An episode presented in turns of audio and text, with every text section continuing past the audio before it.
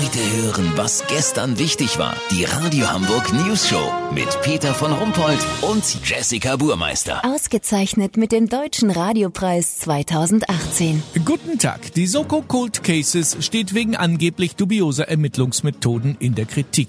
Eine Vorsitzende Richterin sprach den von der Soko ermittelten mutmaßlichen Täter frei. In dem zurückliegenden Gewaltdelikt von 1980 sollen Zeugen suggestiv befragt worden, Indizien aufgebauscht und mit Hilfe alter Columbo-Filme versucht worden sein, den Fall zu lösen. Unser Reporter Olli Hansen ist bei der Soko Cold Cases. Olli, wie steht man da zu den Vorwürfen? Wollte man vielleicht nur den schnellen Erfolg auf Kosten von Gründlichkeit? Das kann man so nicht sagen, Peter. Die beiden Ermittler, Eckhard Ehrgeiz und Bertram Besessen, haben nach ihrer Auffassung keine Fehler gemacht, keine voreiligen Schlüsse gezogen. Gut, es gab vom Soko-Chef die Ansage, dass der Kollege, der als erster das entscheidende Indiz für die Schuld des Verdächtigen findet, befördert wird, einen neuen Dienstwagen kriegt und 10.000 Euro in Bar auf die Kralle. Aber deswegen ermittelt man noch nicht weniger gründlich. Weißt, wie ich mein? Was ist das denn hier? Die Bilder, die sie den Zeugen vorgelegt haben, um den Verdächtigen eindeutig zu identifizieren? Okay, daran gab es ja auch Kritik. Mal gucken, wer ist denn auf den Bildern zu sehen? Einmal SpongeBob, dann Daniel Düsentrieb, Ariel die Meerjungfrau und die von Ihnen als Hauptverdächtiger ausgemachte Person. Was denn? Alle Zeugen haben auf den Mann getippt?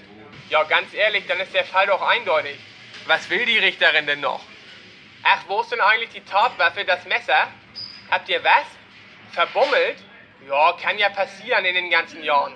Schneidet sich einer mal eine Gurke mit, dann landet das in der Spülmaschine und dann auf Nimmerwiedersehen. Kennt man ja.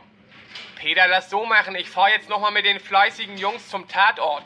Die wollen da mal ein paar Haare des Verdächtigen aus dem Gerichtssaal fallen lassen. Wenn das der doofen Richterin auch noch nicht reicht, melde ich mich noch morgen. Habt ihr das exklusiv, okay? Ja, vielen Dank, Olli Hansen. Kurznachrichten mit Jessica Burmeister. Neue Kühlbrandquerung. Nach Tunnel oder neuer Brücke favorisieren die Planer jetzt eine Autosprungschanze. Das sei spektakulär und würde sicher noch mehr Touristen in die Stadt locken. Hamburger Verwaltung, Digitalisierung fast abgeschlossen. Windows 45 ist schon auf allen Pentium 3 Rechnern installiert. Hessenwahl, SPD und CDU wollen sich künftig aus Landtagswahlen zurückziehen.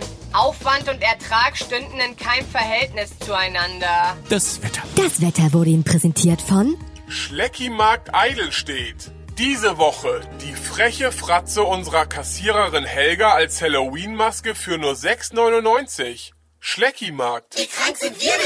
Das war's von uns. Wir hören uns morgen wieder. Bleiben Sie doof. Wir sind's schon.